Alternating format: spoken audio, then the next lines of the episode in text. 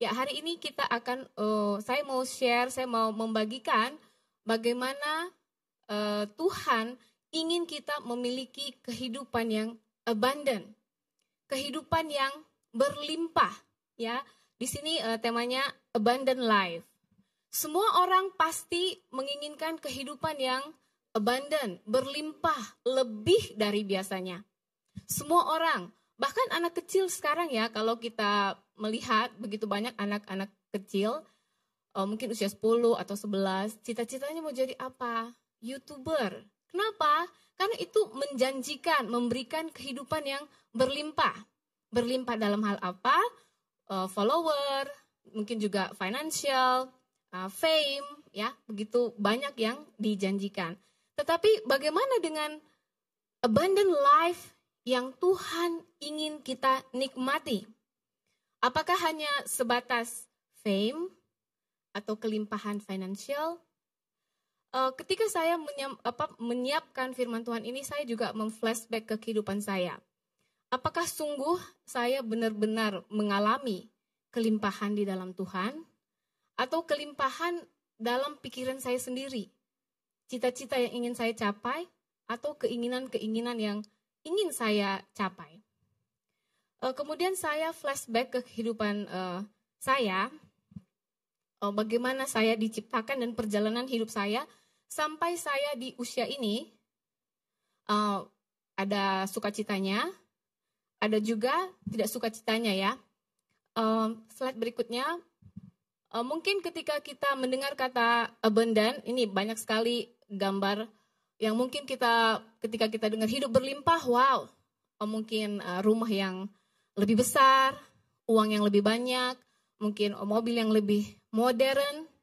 Ya, ada ada juga orang-orang yang memiliki perspektif demikian halnya. Nah, hal ini perlu kita pelajari apa yang benar-benar Tuhan inginkan, kehidupan berlimpah seperti apa yang Tuhan ingin nyatakan dalam kehidupan kita. Seperti saya sampaikan tadi, saya uh, flashback ke kehidupan saya secara pribadi. Uh, slide berikutnya di mana saya menyadari bahwa hidup adalah anugerah. Hidup kita ini adalah pemberian Allah, bukan karena keinginan kita, bukan hanya karena keinginan orang tua kita. Uh, pastinya kalau sudah menikah, memang pasti ingin memiliki keturunan, karena itu juga adalah perintah Allah.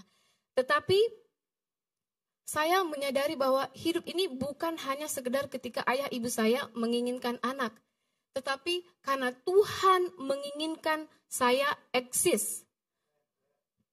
Pemasmur mengatakan dalam firman Tuhan dalam Mazmur 139 ayat 14 sampai yang ke-16, saya akan bacakan, Aku bersyukur kepadamu oleh karena kejadianku dahsyat dan ajaib Amin ya Bapak Ibu ya, semua kita ini yang hadir di sini kejadian kita itu dahsyat dan ajaib. Ajaib apa yang kau buat dan jiwaku benar-benar menyadarinya.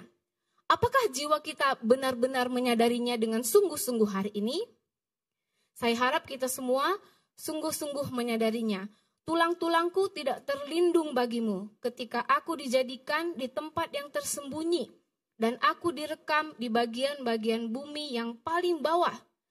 Matamu melihat selagi aku bakal anak, dan dalam kitabmu semuanya tertulis hari-hari yang akan dibentuk sebelum ada satu pun daripadanya. Jadi Tuhan itu tahu segalanya. Tuhan itu menginginkan agar kita hidup di dunia ini dan memiliki tujuan. Ada purpose, dan hidup adalah sebuah proses. Dari kecil, remaja, dewasa, orang tua, menjadi orang yang paling tua lagi. Ya. Semua ada kalau kita sudah belajar juga di Anugerah Church ada namanya seasons of life.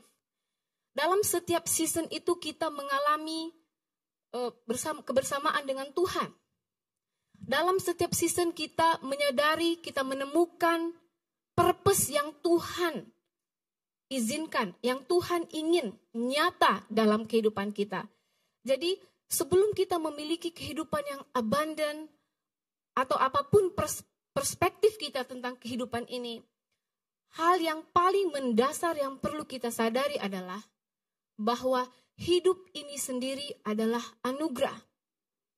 Dan Allah tidak membiarkan kita menjalani kehidupan ini uh, tanpa clue. Tuhan membimbing kita setiap hari melalui kuasa Roh Kudus. Namun di sini juga diperlukan kepekaan. Apakah kita sungguh-sungguh mendengar suaranya atau tidak? Atau lebih cenderung menggunakan akal pikiran kita atau kita terbawa oleh culture atau kebudayaan yang dunia ini tawarkan kepada kita. Tuhan mengasihi setiap ciptaannya. Ya, tadi dikatakan kejadianku dahsyat dan ajaib. Tetapi karena dosa, kedahsyatan dan keajaiban yang Tuhan nyatakan terkadang tidak lagi kita rasakan. Mungkin kita terlalu banyak melihat situasi di luar, apa yang bukan berkenan kepada Tuhan tampaknya menarik tetapi belum tentu benar. Kita melakukan sesuai dengan apa yang kita kehendaki, atau lingkungan kita mengajak kita sehingga kita jauh dari Tuhan. Bahkan iblis juga bekerja di sini untuk menjauhkan kita dari kesadaran akan hidup kita adalah anugerah. Sehingga dia juga membawa kita kepada jalannya sendiri. Hidup adalah anugerah. Dan Tuhan ingin kita menjalani kehidupan ini dengan kehidupan yang penuh kelimpahan. Penuh sukacita. Nah, kelimpahan itu sendiri artinya abundant, berlimpah. Kalau bahasa Inggris, kalau dari kamus, uh, abundant itu artinya overflowing. A large amount of quantity. Sesuatu yang lebih, sesuatu yang istimewa jumlahnya dari segi jumlah. Tetapi ketika saya melihat kembali dalam kehidupan saya, uh, mungkin saya tidak terlalu memiliki large amount of quantity of something ya. Tidak terlalu memiliki quantity yang lebih akan suatu objek atau apa pun yang ada di dunia ini. Tetapi bukan berarti saya tidak bisa memiliki atau menikmati hidup yang berkelimpahan. Tidak salah ketika Tuhan memberkati kita dengan kelimpahan. Kelimpahan finansial, kelimpahan apa saja itu tidak salah. Tetapi kelimpahan itu tidak titik, tidak berhenti sampai di situ. Ada kelanjutannya. Apa yang Tuhan mau kita lakukan dengan kelimpahan yang kita miliki. Ada action berikutnya.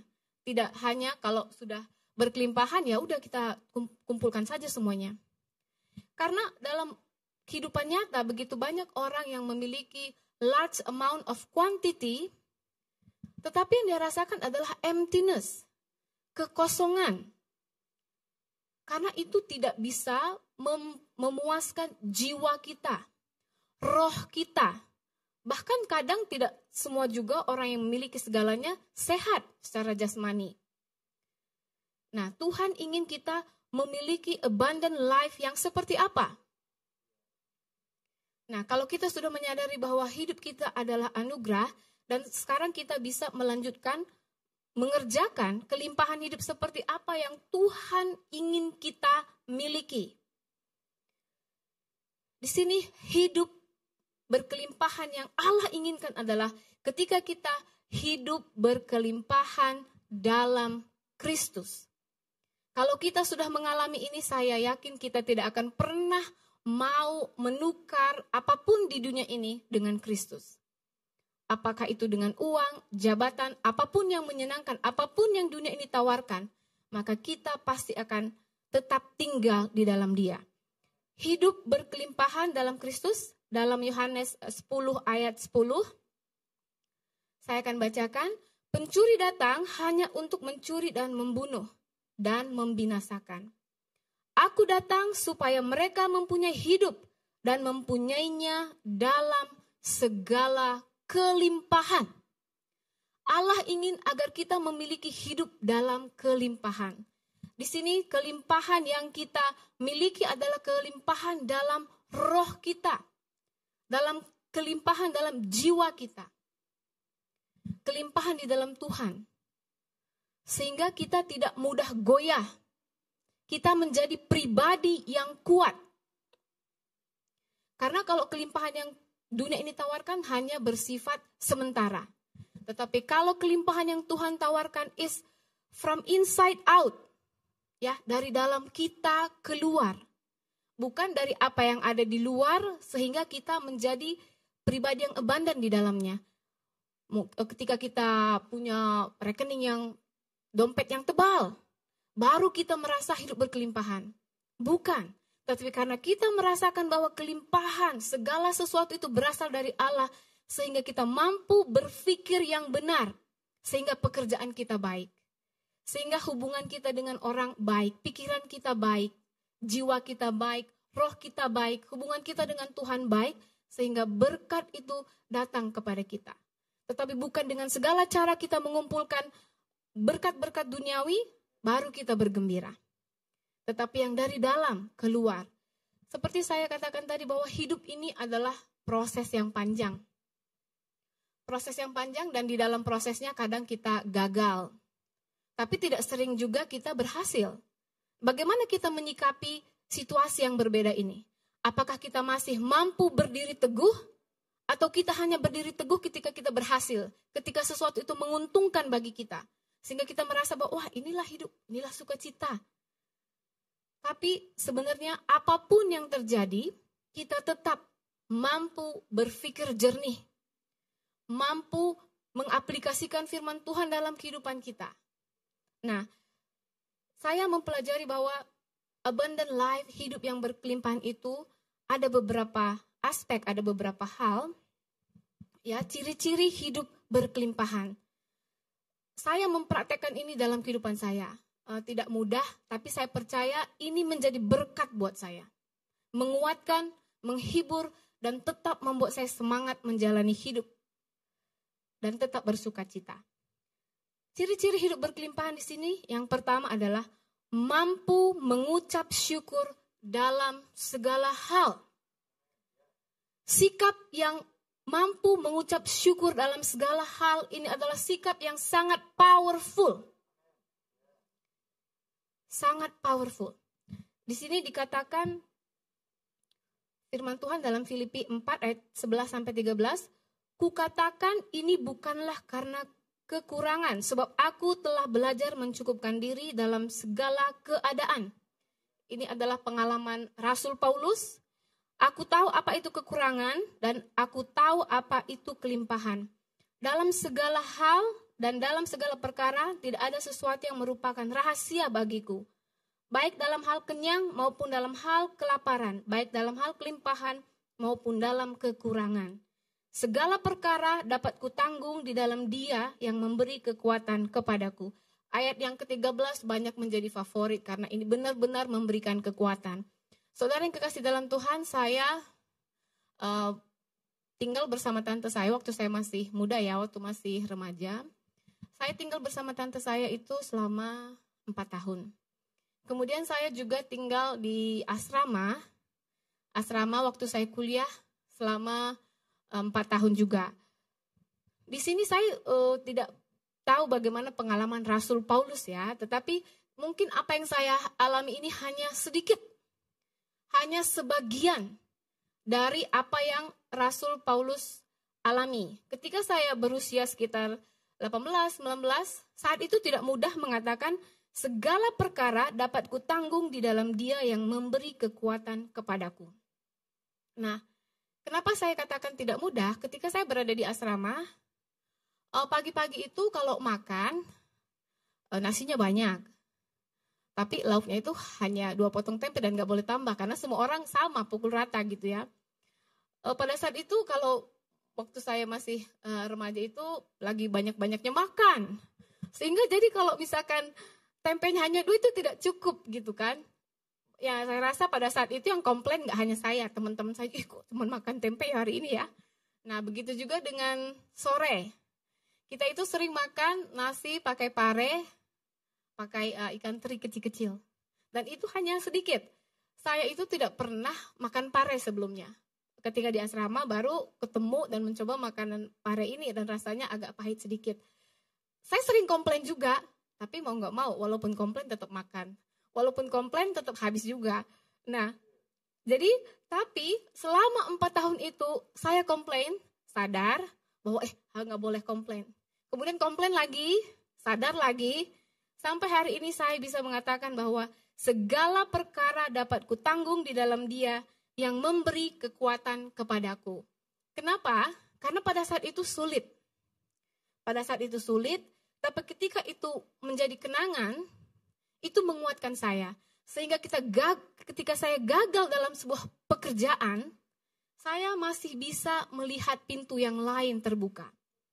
Pada saat saya lulus, saya bekerja, kemudian eh, tempat pekerjaan saya ini ada terjadi apa ya buka cabang dan saya tidak ikut cabang A dan cabang B, sehingga saya memilih mencari pekerjaan lain. Ketika mencari pekerjaan, memang Tuhan itu tahu mana yang terbaik buat kita. Tapi kadang kita juga memaksakan. Saya pun pernah begitu. Saya merasa udah yakin banget nih di sini. Wah ini cocok nih. Kayaknya saya sudah memenuhi kriteria. Di sini ada teman saya juga, jadi ada nilai plus. Itu pemikiran saya. Tapi saya sudah yakin, keyakinan saya itu tidak hanya 50%, 100%. Tapi ternyata Tuhan katakan tidak. Saya sempat down ya, tapi saya tidak selalu membiarkan diri saya down berlarut-larut Ketika saya down Tuhan, saya sudah sangat yakin tadinya, tapi kenapa tidak jadi? Tapi Tuhan memberikan kekuatan bagi saya untuk uh, melihat sisi lain sehingga saya mencoba lagi ke tempat lain di tempat yang tidak pernah saya pikirkan Tuhan iakan Tuhan katakan ya di sini tempatnya dan di tempat itu saya banyak belajar saya mendapat banyak kesempatan di mana yang tadi satu saya sudah sangat berharap 100% yakin tapi Tuhan katakan tidak, tapi di tempat yang lain Tuhan nyatakan Tuhan melatih saya di situ. Nah, di sini menurut saya kemampuan mengucap syukur dalam segala hal ini penting supaya kita tetap bisa bangkit dari kegagalan kita. Supaya kita tetap bisa bersemangat menjalani kehidupan kita apa pun yang terjadi. Terlepas lagi situasi seperti saat ini. Kita tetap mampu mengucap syukur dan meminta hikmat dari Tuhan bagaimana menjalani kehidupan ini. Saya yakin kita sudah sangat banyak belajar akan hal itu dan sekarang tinggal kita bagaimana mengambil tindakan, mengerjakannya, tidak hanya mengetahuinya, tetapi mengerjakannya. Marilah kita memperkuat iman kita untuk selalu mampu mengucap syukur di dalam Tuhan dalam segala hal, karena apa pun yang Tuhan perhadapkan kepada kita, itu semua untuk kebaikan kita, melatih kita menjadi pribadi yang kuat. Baik itu jiwa kita, roh kita di dalam Tuhan.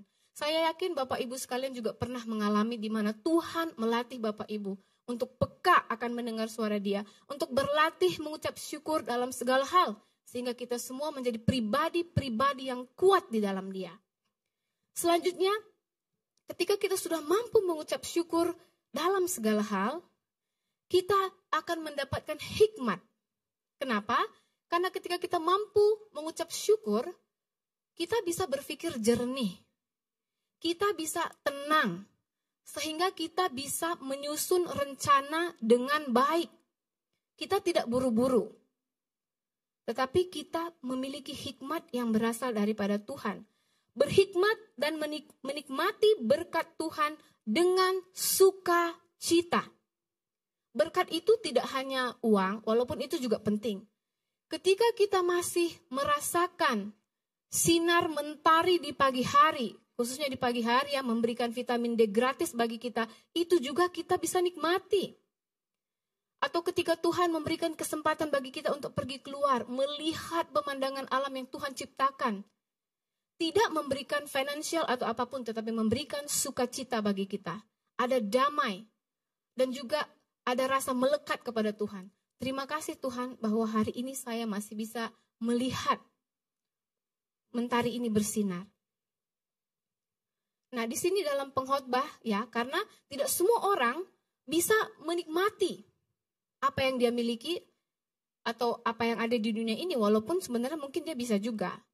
Nah, dalam pengkhotbah 6 ayat 1 dikatakan, orang yang dikaruniai Allah kekayaan, harta benda dan kemuliaan sehingga ia tidak kekurangan suatu pun yang diinginkan. Tetapi orang itu tidak dikaruniai kuasa oleh Allah untuk menikmatinya, melainkan orang lain yang menikmatinya. Inilah kesia-siaan dan penderitaan yang pahit.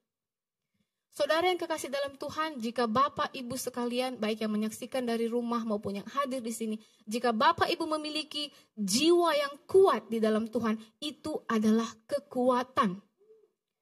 Nikmati. Karena mungkin saja kita punya segalanya, tetapi jiwa kita lemah. Sehingga kita merasa hidup ini tidak berarti. Anak-anak muda, milikilah jiwa yang kuat di dalam Tuhan sehingga di saat muda itu, di saat muda biasanya kita sangat ditempa ya. Kalau sudah agak berumur mungkin kesadarannya juga sudah semakin tinggi. Kalau anak muda biasanya sedikit impulsif juga ya. Saya juga mengalami uh, dulu gitu ya. Tetapi ketika Tuhan mengajar saya, saya mau peka. Sehingga hari ini saya mampu bersuka cita dalam segala hal, menikmati berkat Tuhan, baik itu banyak maupun sedikit. Saya mampu mengucap syukur. Nah, saya yakin kita semua juga punya area-area di mana Tuhan mengajar kita untuk hal itu dan juga bersuka cita. Walaupun tidak tidak selalu juga, tidak jarang juga mungkin ada di mana situasi yang membuat kita sedih, down, itu biasa. Itu kan emosi salah satu emosi juga, tetapi tidak boleh terlalu lama. Ya, banyak orang memiliki kekayaan, ada juga yang saya kenal gitu ya, memiliki kekayaan atau mungkin ketika kita membaca uh, berita atau apa. Ada orang yang kalau kita lihat secara pemikiran kita segalanya cukup. Tidak ada yang kurang. Tapi jiwanya tidak kuat. Nah, memiliki jiwa yang kuat itu sangatlah penting dan juga roh yang kuat di dalam Tuhan, roh yang melekat di dalam Tuhan. Oleh sebab itu, saudara yang kekasih dalam Tuhan, mari kita semakin dekat kepada Tuhan, semakin peka untuk meminta hikmat dari Dia, sehingga kita mampu menikmati berkat Tuhan dengan penuh sukacita. Ketika hidup kita penuh, kita tidak membutuhkan pengakuan dari orang lain bahwa kita kita begini, kita begitu. Karena kita tahu bahwa kita melakukannya karena Tuhan. Karena kita tahu ketika kita melakukannya karena Tuhan, sukacita itu kekal, tidak bersifat sementara. Dan selanjutnya, ketika kita berhikmat dan saya percaya Tuhan memberkati kita dalam kehidupan kita. Yang ketiga, melayani Tuhan dan sesama. Melayani Tuhan dan sesama tidak selalu harus contohnya ya boleh juga kalau misalkan Tuhan panggil kalau Bapak Ibu atau teman-teman sekalian memiliki uh, talenta untuk bernyanyi, bermain musik dan punya kerinduan dan merasakan panggilan Tuhan untuk melayani dia di atas mimbar, puji Tuhan. Ketika kita semua mengerjakan hal itu. Saya secara pribadi sangat bersyukur Tuhan panggil saya ketika saya masih SMA kelas 2 untuk menjadi guru sekolah minggu. Pada saat itu saya menjadi guru sekolah minggu awalnya uh, rumah tante saya itu setiap hari minggu dipakai untuk kegiatan sekolah minggu. Jadi awal-awal itu saya uh, mengepel lantai, siapkan kursi-kursi untuk anak-anak yang akan datang, menyiapkan snack untuk mereka pulang. Itu tahapan pelayanan saya. Kemudian saya mulai mengumpulkan kolektor, kemudian menjadi pemimpin pujian di tengah-tengah anak-anak. Kemudian ketika saya sudah mulai semakin besar juga SMA kelas 3, saya mulai bercerita, menyampaikan kebenaran firman Tuhan. Dan saya sangat bersyukur ketika usia itu saya meresponi panggilan Tuhan. Karena sampai hari ini saya tetap bersuka cita untuk melakukan dan saya ada sukacita tersendiri ketika Tuhan memakai saya dalam pelayanan sekolah minggu. Dan kalau kata suami saya, uh, di situ panggilan Tuhan untuk kamu. Dan dia juga selalu mendukung saya untuk uh, mengajar sekolah minggu. Dan saya merasa itu adalah keputusan yang terbaik sampai hari ini. Ya, saya berharap sampai ke depannya juga saya tetap Tuhan pakai untuk melayani sekolah minggu. Tuhan tetap berikan kekuatan. Ketika kita hidup abundant di dalam Kristus, kehidupan melimpah dalam Kristus, kita mau melayani Tuhan dan sesama kita dalam pekerjaan sehari-hari juga. Ketika kita bekerja, Tuhan percayakan kita berada di suatu tempat untuk menjadi karyawan atau mungkin menjadi pemimpin, Tuhan percayakan kita menjadi seorang yang melayani di pekerjaan tersebut. Melayani dalam arti mungkin bersikap yang ramah dan juga bersikap jujur. Saya rasa itu juga termasuk melayani Tuhan. Karena itu memuliakan nama Tuhan ketika kita menjadi pribadi yang menjadi berkat buat orang lain, nama Tuhan dipermuliakan. Sehingga bagi saya itu juga adalah pelayanan, walaupun tidak terlihat. Tapi saya percaya Tuhan menghargai apa yang kita kerjakan. Ketika kita hidup yang berlimpah dalam Kristus, kita tidak hidup untuk diri kita sendiri. Sekalipun Tuhan memberkati kita dengan kelimpahan, kita sudah tahu ke mana berkat-berkat ini bisa kita bagikan. Sehingga orang lain juga bisa merasakan berkat yang Allah nyatakan dalam kehidupan kita. Jadi kita tidak hidup untuk diri kita sendiri. Tuhan memberikan berkat finansial yang banyak kepada kita, kita tidak mengumpulkannya untuk kita sendiri. Karena kalau kita mengumpulkannya untuk diri kita sendiri itu karat dan ngengat bisa merusakkannya. Tetapi ketika kita membagikannya kepada orang lain, ada sukacita yang tidak terkira yang Tuhan akan berikan kepada kita. Yang kita rasakan. Dan ketika kita mau memberi atau melayani sesama, itu tidak juga harus menunggu sampai berkelimpahan secara finansial dulu. Tetapi kita bisa berbagi atau menolong orang lain sesuai dengan kemampuan kita. Cara menolong begitu banyak. Kita bisa berbagi secara finansial, kita juga bisa memberikan uh, waktu kita, kita juga bisa memberikan membantu memberikan support bagi orang lain. Yang penting di sini kita melayani Tuhan dan sesama. Kita tidak hidup untuk diri kita sendiri. Karena ketika kita hidup untuk diri kita sendiri itu saya rasa terlalu sempit ya. Terlalu sempit sehingga itu tidak bertahan lama karena manusia biasanya ingin ini cepat bosan. Kalau kita hanya hidup untuk diri kita sendiri, membeli ini untuk ini supaya saya suka cita, supaya happy, pergi ke sini, itu hanya bersifat sementara. Tetapi ketika kita hidup dan menolong orang lain, berbagi untuk orang lain, itu adalah sukacita yang luar biasa. Dan saya yakin juga berkat-berkat Tuhan akan semakin nyata. Ingat ya, berkat tadi tidak harus selalu uang, tetapi sukacita, damai sejahtera, jiwa yang kuat, pemikiran yang tenang. Bahkan Tuhan bisa memberikan di luar dari apa yang pernah kita pikirkan. Jadi di sini saya sendiri mengecek diri saya, Tuhan, uh, saya mau memiliki hidup yang berkelimpahan. Berkelimpahan di dalam roh, di mana saya tetap bisa bersuka cita, mengucap syukur dalam segala hal, dan terkonek dengan Tuhan senantiasa. Dan melayani sesama dengan apa yang saya mampu. Tidak harus selalu yang spektakuler, tetapi kita mulai dari yang kecil. Dan saya juga sangat bersyukur karena bagi saya mengikut Tuhan Yesus itu adalah keputusan yang terbaik yang pernah saya ambil dan saya alami dalam hidup saya.